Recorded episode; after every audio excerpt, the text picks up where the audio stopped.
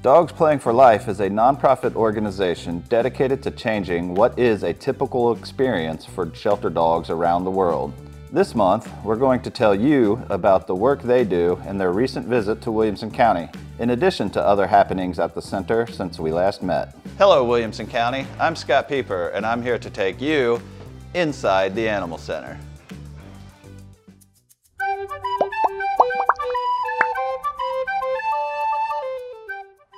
For many years, the industry norm has been for animal shelters to keep their dogs in kennels giving them limited opportunity for mental or physical stimulation. Whether because of health concerns or for safety reasons, or because of a lack of resources, shelter leaders have been hesitant to allow their dogs to interact. Enter Dogs Playing for Life. Dogs Playing for Life is an organization that goes around to shelters simply trying to improve the quality of life for all the dogs that are living there. The other thing that we preach a lot is every dog every day. Yeah. Um, we believe that every dog should be getting out of their kennel every day, and we understand the limitations that resources have on that. So, creating systems like playgroups that are efficient for the shelters and beneficial for the dogs and allow every dog to get out of their kennels every day. Though DPFL's mission is to redefine the experience, their goal is to get dogs out of the shelter and into homes. And thanks to a generous gift from Friends of Williamson County Animal Center, they spent a week at the center to teach staff and volunteers how to do just that. We always want to keep quality of life at the forefront of our mind. So Absolutely. we believe that shelters should be like a summer camp. It's a quick pit stop that dogs are at before they find their adoptive home. And they should be able to go meet some doggy friends, hang out with some cool camp counselors, and just always thinking about quality of life. It's great for dogs to come here, have a summer camp, but the biggest thing is dogs going home. And so I will always at the end just plead to everyone. There are tons of great dogs here. We've had a chance to work with them throughout the week. Come out, come meet some dogs. Ali Teo and Aaron Caldwell shared their knowledge about dog behavior, leash handling, and demonstrated techniques used to run safe and beneficial playgroups, the cornerstone of DPFL's life-saving programs. According to Director Andrea Johnson, the primary focus was to improve the experience for the most vulnerable dogs, or those that struggled to thrive while at the center. She said that staff and volunteers learn how to better assess and correct behaviors that prevent dogs from being adopted, and more effectively match potential adopters with the right dog, all of which decreases average length of stay. Adopters come out, they can watch the dogs during playgroup. Uh, sometimes they'll just pick a dog right from the playgroup because they get to see exactly who that dog is going to be. Andrea, who implemented structured kennel routines in 2018, then DPFL programming in 2019, called the experience transformational. Eight-year volunteer Susie Asher agreed what I have noticed and others have noticed is not just the benefit that has we have for our dogs who get to play, they get to learn from each other, teach each other. It helps them be more adoptable. But for the human part, it is a bonding experience for all that are involved. We get to celebrate each other, we get to celebrate the dogs. DPFL has changed our lives here for the better, no doubt. Since 2020, the average length of stay for dogs adopted has decreased by two days, even though intake has remained relatively consistent.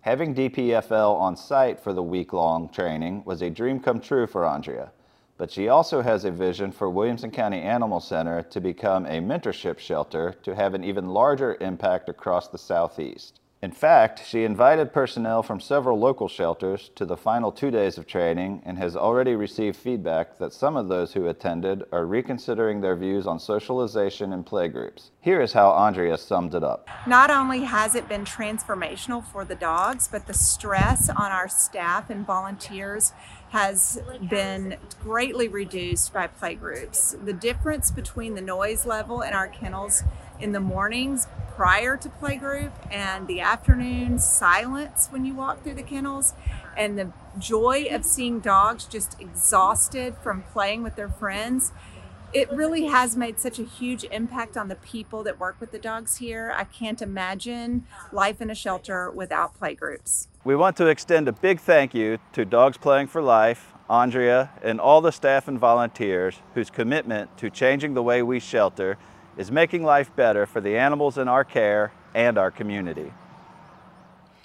A lot has happened since our last episode in and outside of the center.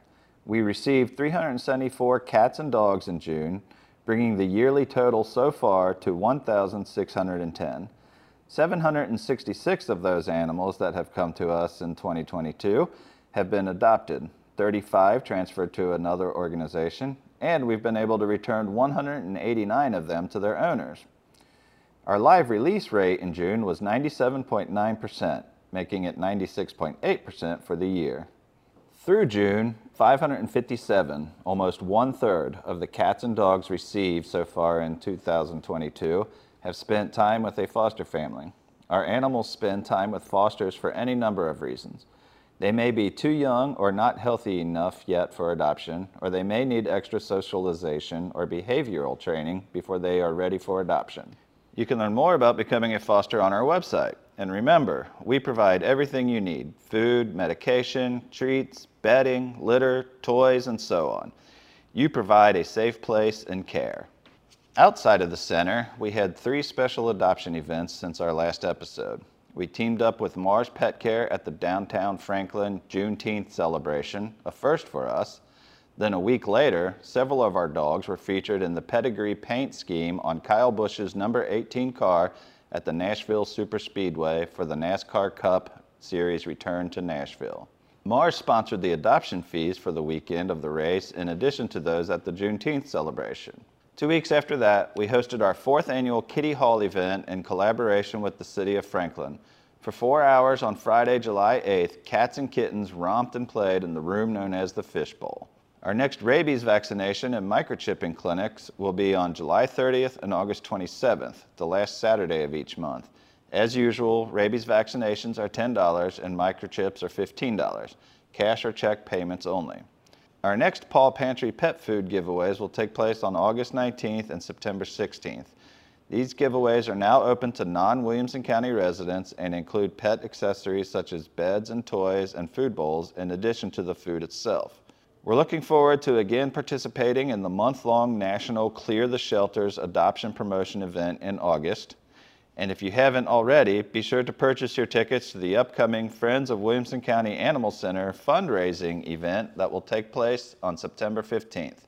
More information and tickets are available on the Friends website. Thank you for watching this episode of Inside the Animal Center. Until next time, with your help, we will continue to make things better for our animals and community.